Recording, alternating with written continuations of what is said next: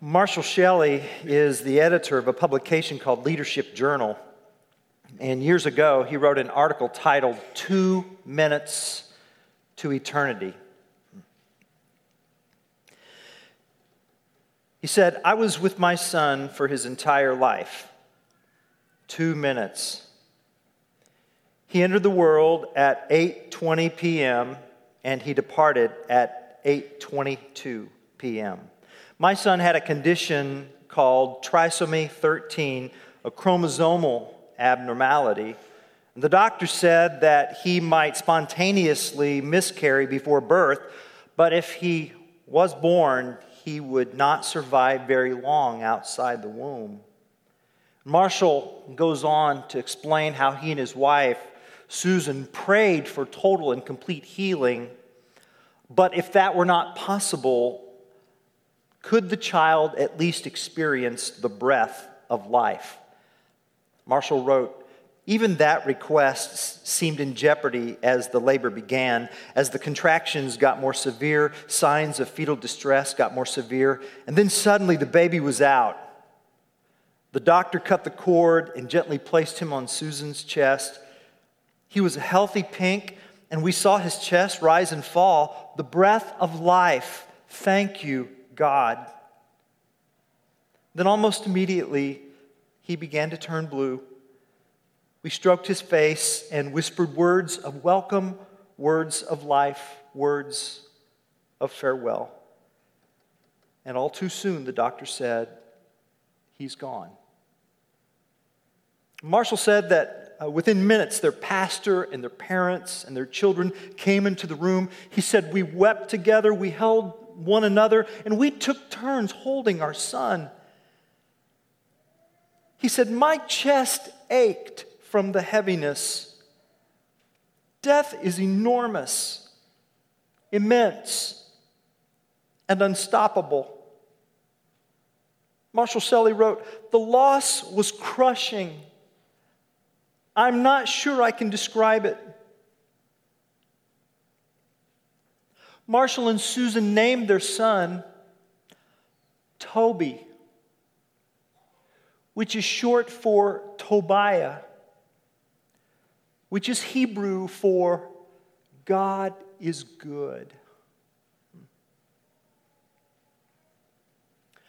Now, I don't know how anyone could endure an ordeal like that without the hope of Scripture without the hope of God's Word, without the hope of 1 Corinthians chapter 15. If you have your Bibles, I'd like you to turn there this morning, 1 Corinthians chapter 15. And I'm going to be reading verses 50 to 58.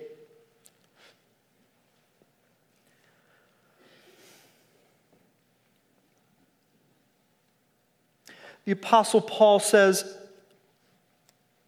I tell you this, brothers, flesh and blood cannot inherit the kingdom of God, nor does the perishable inherit the imperishable. Behold, I tell you a mystery. We shall not all sleep, we shall all be changed in a moment, in the twinkling of an eye at the last trumpet, for the trumpet will sound, and the dead will be raised imperishable, and we shall be changed. For this perishable body must put on the imperishable, and this mortal body must put on immortality. When the perishable puts on the imperishable, and the mortal puts on immortality, then shall come to pass the saying that is written Death is swallowed up in victory. O death, where is your victory? O death, where is your sting? The sting of death is sin, and the power of sin is the law. But thanks be to God who gives us the victory through our Lord Jesus Christ. Therefore, my beloved brothers, be steadfast, immovable, always abounding in the work of the Lord, knowing that in the Lord your labor is not in vain. This is God's word. 1 Corinthians 15 is a gift of hope. It's a gift from the Lord. 1 Corinthians 15 is the most complete explanation in Scripture about what we're going to be like in the new heavens and the new earth. What we've been learning here the past two months in this series, Hope for Heaven, is that God's final plan in the afterlife for his people is not some wispy, ghost like, floating in the clouds kind of existence. Christianity does not teach a disembodied existence in eternity. Uh, our church's statement of faith puts it succinctly at physical death, the believer enters immediately into eternal conscious fellowship with the Lord and awaits the resurrection of his body to everlasting glory and blessing. So, Christianity teaches that when we die, when believers die, their spirits depart from the body. To be absent from the body is to be present with the Lord where the Lord is in a place that Jesus himself identified as paradise to the thief on the cross. He said, Today you will be with me in paradise. But still, that is not the final state.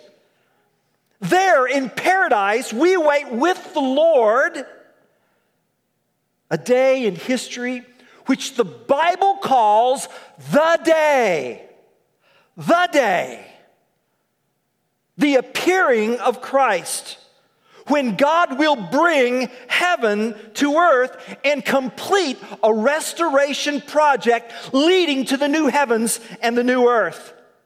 God's plan, our destiny in Christ is a resurrected life in a resurrected body on a resurrected earth with the resurrected Christ, the new heavens and the new earth. That's our destiny.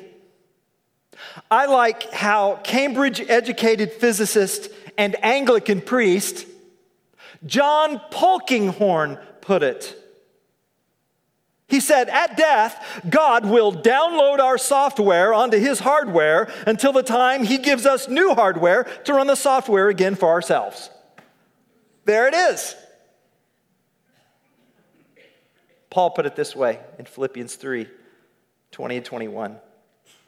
But our citizenship is in heaven, and from it we await a Savior, the Lord Jesus Christ, who will transform our lowly body to be like His glorious body by the power that enables Him even to subject all things to Himself. Our destiny.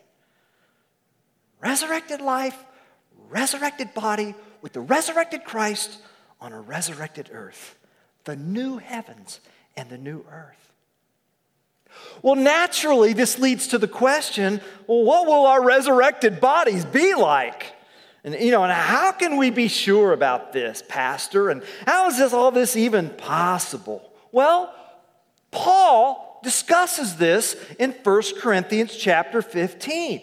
And he answers this in a very logical way. He walks us through three reasons to believe the resurrection body.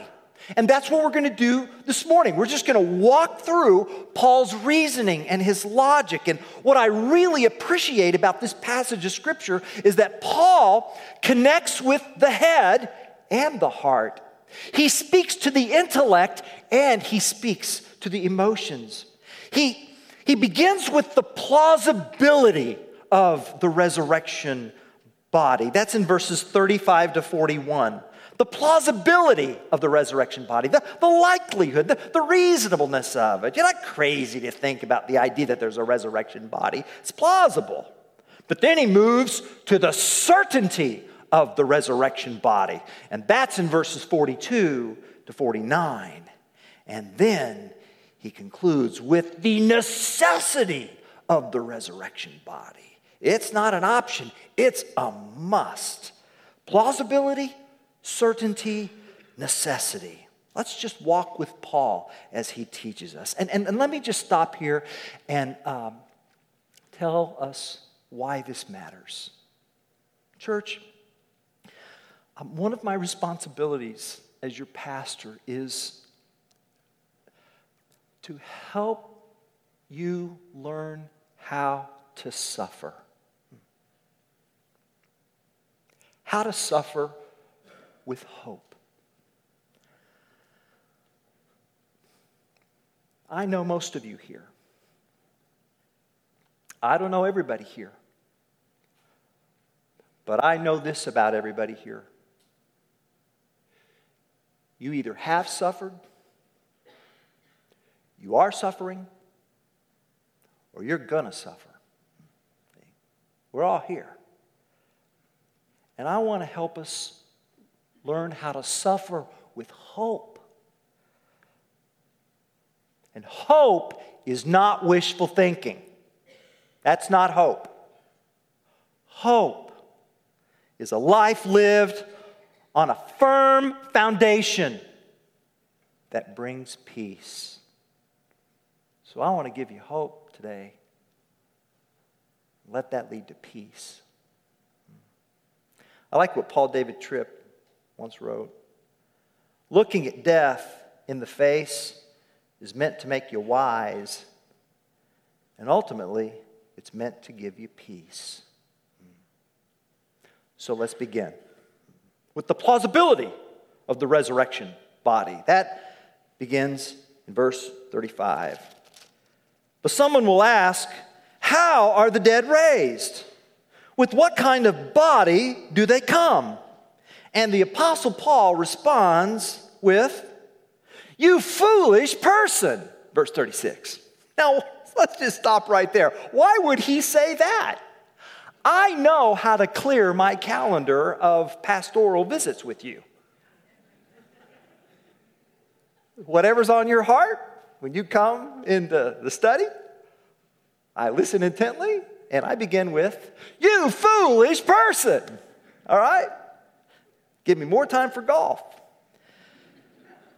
Because I'd be unemployed too. But why would Paul say that? Well, here's what we need to remember. And see, you know, when we're reading the New Testament, when we're reading letters like First Corinthians, you realize, don't you, we're reading somebody else's mail. See? And that's what we're doing here. The backstory is that the Apostle Paul had a very quarrelsome relationship with the Christians at Corinth. I mean, they loved each other and they knew that he loved them. I mean, the very last verse of the letter, 1 Corinthians, ends with, My love be with you all in Christ Jesus. So, you know, they loved each other. He loved them. They knew that. They loved him. He, he loved that. But, you know, sometimes in that dynamic, people can just make you crazy. And they made him crazy. The church was very smart. Christian community at Corinth consisted of a former synagogue leader and a city treasurer and highly skilled artisans and laborers and journeymen and, and, and, Christians wealthy enough to host the multiple house churches that met. They didn't have 10 acres in the south of, uh, uh, Cor- southwest part of Corinth to gather. You know, well, there may have been 10 acres, but would have been privately owned. And so you know, they were sharp people, that, but they were too smart for their own good. They loved Christ, but they also loved their way of life and their world. And, and, and they asked questions, but it was the way they asked those questions. And some of those Corinthians, they didn't believe in the bodily resurrection. You know what? Paul. What do you need a bodily resurrection for? I don't like my body anyway. Why would I want to come back like this, huh? Come on resuscitated corpse. Give me a break. Bah, humbug. Come on.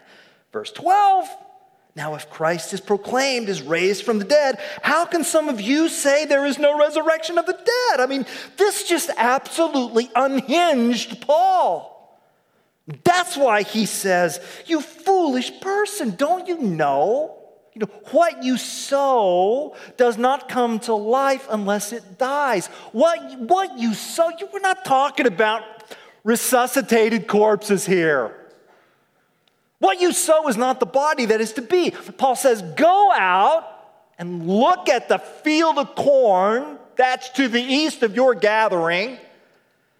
You'll see the pattern for the resurrection. The seed is sown and the stalk is raised. What was planted? Corn. What was raised? Corn.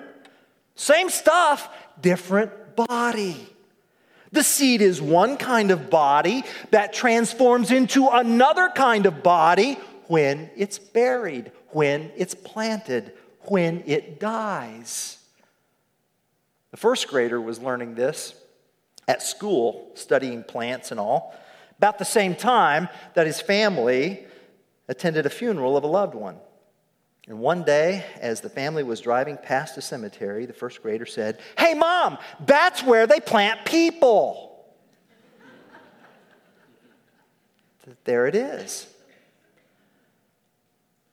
The grave is not a burial, it's a planting. The grave is not a hole in the ground, it's a fertile furrow. The grave is not a resting place, it's a transformation place. Jesus himself said this in John 12 24. Truly, truly, I say to you, unless a grain of wheat falls into the earth and dies, it remains alone. But if it dies, it bears much fruit. See? Furthermore, Paul argues, if you had never before seeing a stalk of corn, you would never be able to guess its potential as a seed. See, the glory of the stalk is a mystery in the heart of the seed. The glory of an oak tree is hidden in the heart of an acorn. And all of this is from God, who is able to create specific types of bodies for specific types of life. That's verse 38. But God gives it a body as He has chosen, and to each kind of seed its own body. And in verses 39 to 41, uh, Paul just gives a kind of a catalog of body types.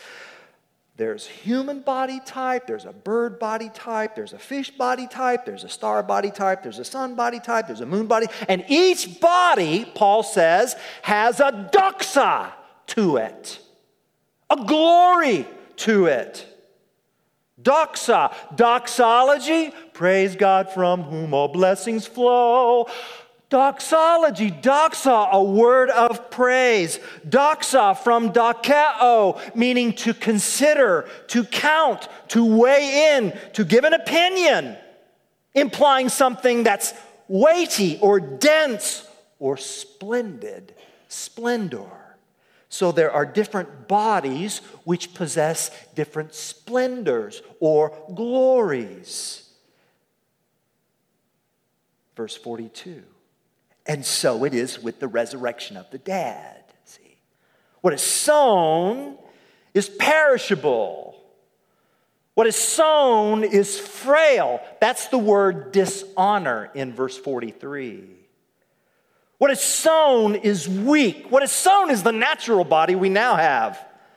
The natural body, the body with sore muscles and stuffy noses, the body that needs medicine, the body that needs glasses, the body that sometimes needs hospitalization, the natural body. Paul says if there's a natural body, well, then there's a spiritual body body that is imperishable, a body that is glorious, a body that is powerful, the type of body that is animated and empowered and propelled by the Holy Spirit of God. That's why it's referred to as a spiritual body, a body with reference to the Holy Spirit. So when Paul is comparing the natural body with the spiritual body, the difference is not so much between a, a wooden ship versus an iron ship, the difference is between between a sailboat and a steamboat, that which animates that body. And this spiritual body is one that pertains to the Holy Spirit, a body that is flooded and empowered and given life with the fruit of the Holy Spirit love, joy, peace, patience, kindness, goodness, gentleness, faithfulness, self control. And Paul says the quality of such body, my goodness, will last forever, both inside and out.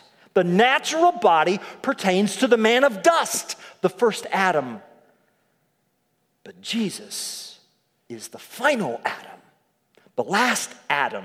Adam being the progenitor of a new race.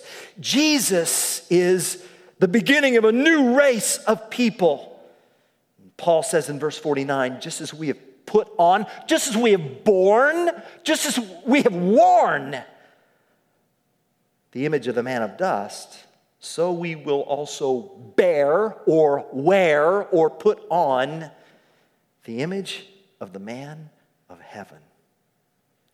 So, this week, when you're feeling spiritually and emotionally low, I have this spiritual experience for you, and I'm serious on this.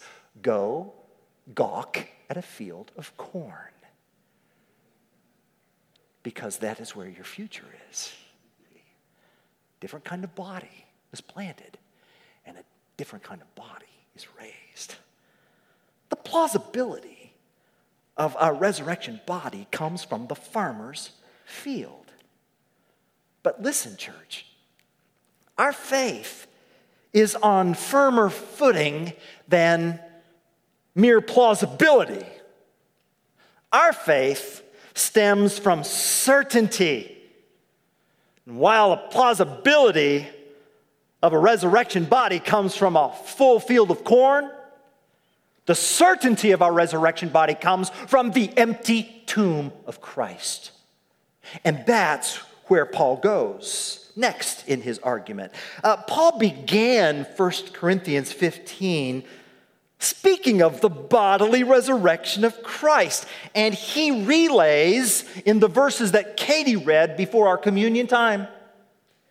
He relays to the Corinthians the five irrefutable facts concerning Christ's resurrection. These are historical, irrefutable facts. Fact number one Christ died. Fact number two Christ was buried. I mean, witnesses saw where Christ's body was placed in the tomb of Joseph of Arimathea. It's a fact, it's a historical fact. Fact number three on the third day of his death, the tomb was empty. No one disputes that. Fact number four reports from people in various size dynamics. Peter, that's Cephas. And then the 12, and then to more than 500 brothers at one time, most of whom are still alive, though some have fallen asleep. And the implication is, Paul says, if you don't believe me, go ask the witnesses. They're still alive. They'll attest to that. Reports from people in various size dynamics spoke of the appearance of the resurrected Christ. And it wasn't like he was this wispy ghost, it was a bodily resurrection. And, and, and it was a type of body. I mean, I mean, it was Jesus, but there was something different about him. Fact number five changed lives. That's what Paul is trying to get across when he speaks in verse 9 of one who was once a persecutor of the church, but by divine appointment has become an apostle. In his excellent book, 30 Years That Changed the World, Michael Green wrote that between AD 33 and AD 64, a new movement was born in those 30 years, it grew in strength, numbers, and credibility. It went from Jerusalem to the capital city of Rome. Christianity grew in those three decades to the extent that, I mean, a Roman emperor ended up blaming the Christians for the burning of Rome. It eventually became the world's largest faith, changing the lives of hundreds of millions of people. Christianity has had an indelible impact on civilization, on culture, on education, on medicine, on freedom. And the seedbed for all of this, the time when it took decisive root, was over a period of three decades. And it all began with a dozen men and a handful of women and the Holy Spirit of God. What else could account for this other than the historical, bodily, resurrected Christ? The fact based resurrection of Christ. Paul says in 1 Corinthians 15 20, but in fact, Christ has been raised from the dead, the first fruits of those who have fallen asleep what God did in raising Jesus, He intends to do for the entire cosmos. And so, if Christ has been raised, we will be raised. And we must. We must. The, the plausibility of the resurrection, go to the field of corn. And the certainty of the resurrection, go see the empty tomb of Christ. Now becomes the necessity of the resurrection verse 53 For this imperishable body must put on the imperishable, and this mortal body must put on immortality. And why? Why must it? Your mirror and my mirror tells us why. Your body and my body not equipped for life in the new heavens and the new earth. My body has a hard enough time for this life, let alone the next life. Glasses. You know, I wear, get this, not just contact lenses, I wear bifocal contact lenses. You know that? They don't work. That's why I have these readers here. I complain to my optometrist about it. He says, you know what? He, eh. eh. That'll be $35. and that's just the copay.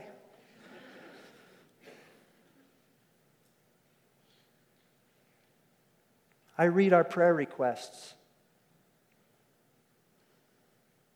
Last week it was broken bones, sprained legs, heart disease, and cancer. That was just last week. Your body gets tired. And for some of us, your body's never been strong. Your eyesight's never been sharp. Your hearing's never been clear. Your walk has never been sturdy. Your heart has never been steady. And you see others every day take for granted the things you struggle with. And if you never saw another wheelchair or a walker or a doctor or a bottle of pills for the rest of your life, you'd be happy. Our bodies, as they are, are not equipped for the kingdom of God. But it's not just the outside, it's the inside too. It's the heart.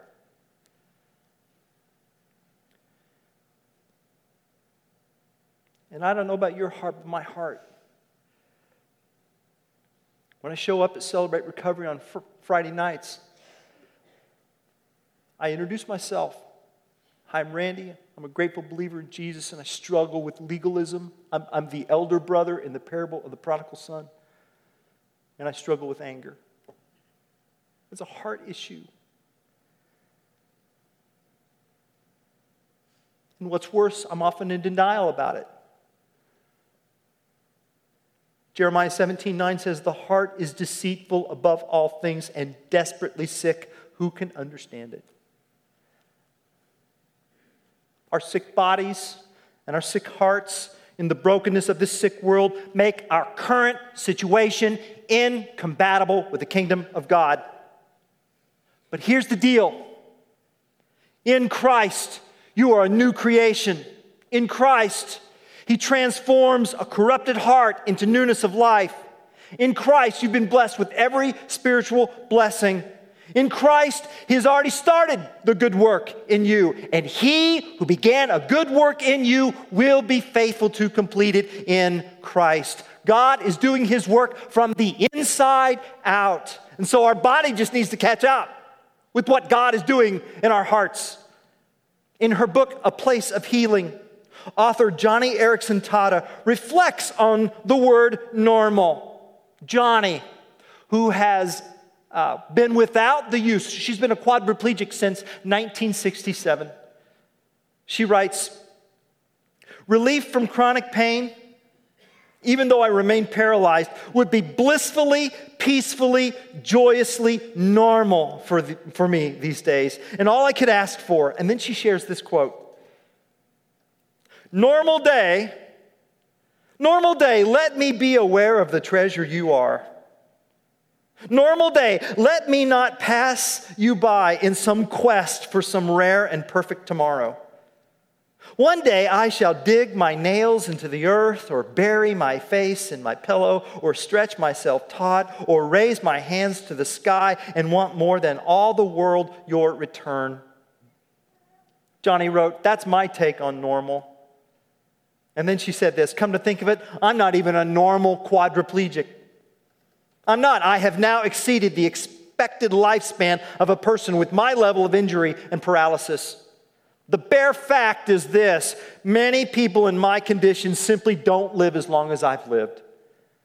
And so my thoughts have not been so much on picking up the old life on my feet I left behind in 1967 as much as stepping into the new life and the new body that awaits me. And then she wrote this Yes, I pray that my pain might be removed, that it might cease but more so, I pray for the strength to bear it, the grace to benefit from it, and the devotion to offer it up to God as a sacrifice of praise. Well, one day, that pain will be removed. One day, her pain will cease. Verse 51 Behold, I tell you a mystery. We shall not all sleep, but we shall all be changed. In a moment, in the twinkling of an eye, at the last trumpet, for the trumpet will sound, and the dead will be raised imperishable, and we shall be changed.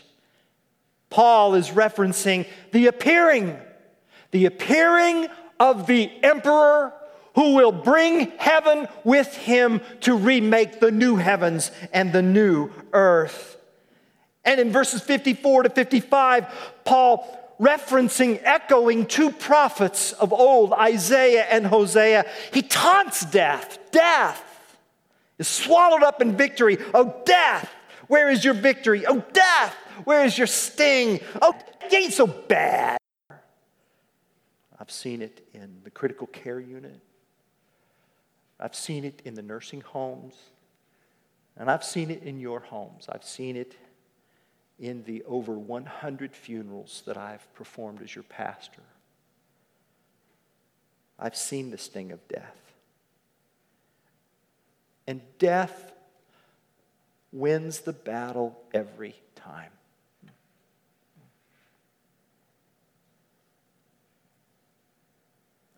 But Christ has won the war. Verse 57 Thanks be to God who gives us the victory through our Lord Jesus Christ.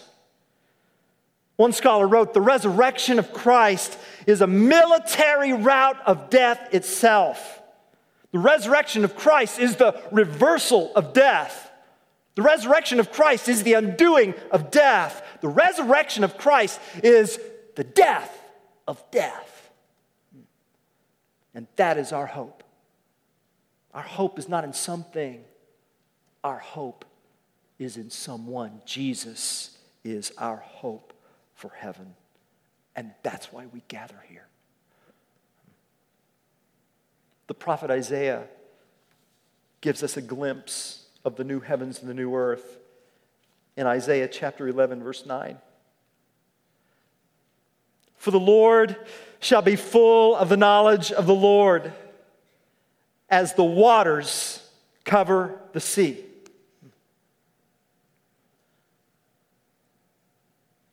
How can the waters cover the sea? They are the sea. Don't you see? God intends to flood the earth with Himself as though the entire cosmos was designed to be a receptacle for His love. God made you, God made your body. God will make your new body to be a receptacle of His love, to be filled and flooded and drenched in and with God. I want that. It's what we've been made for. That's our destiny. Three months after Marshall Shelley buried his two minute old son, he buried another child of his,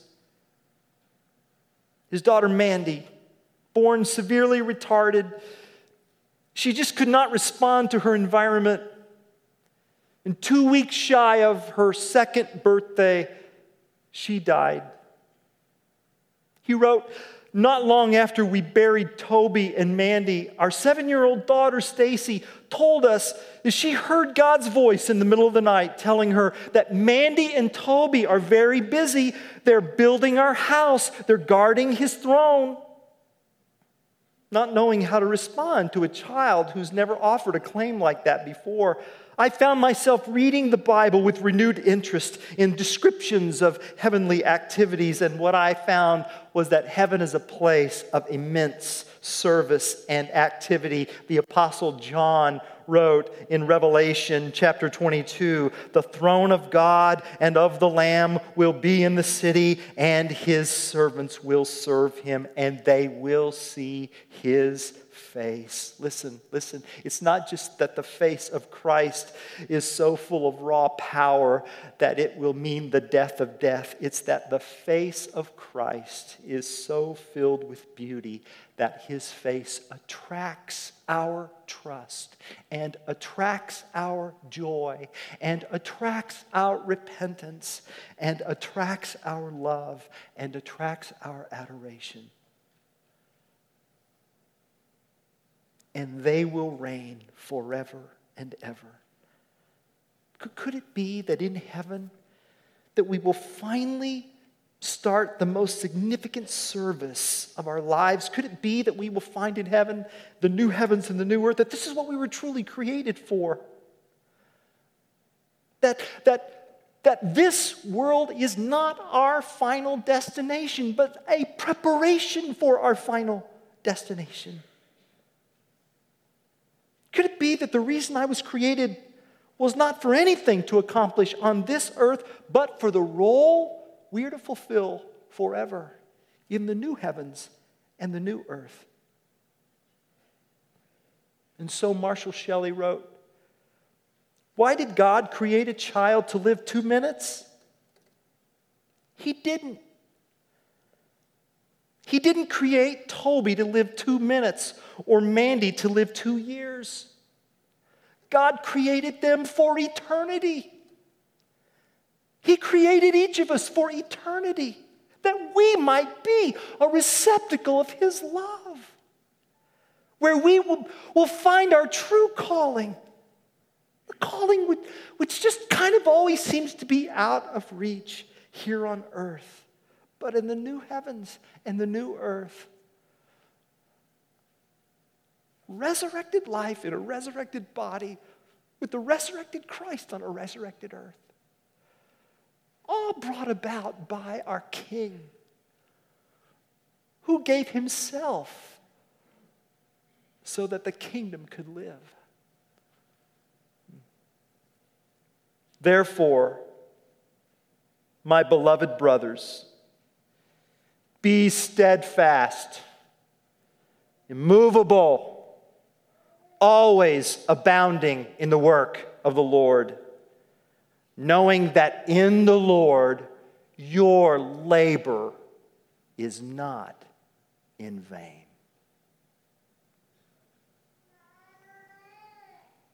Heavenly Father,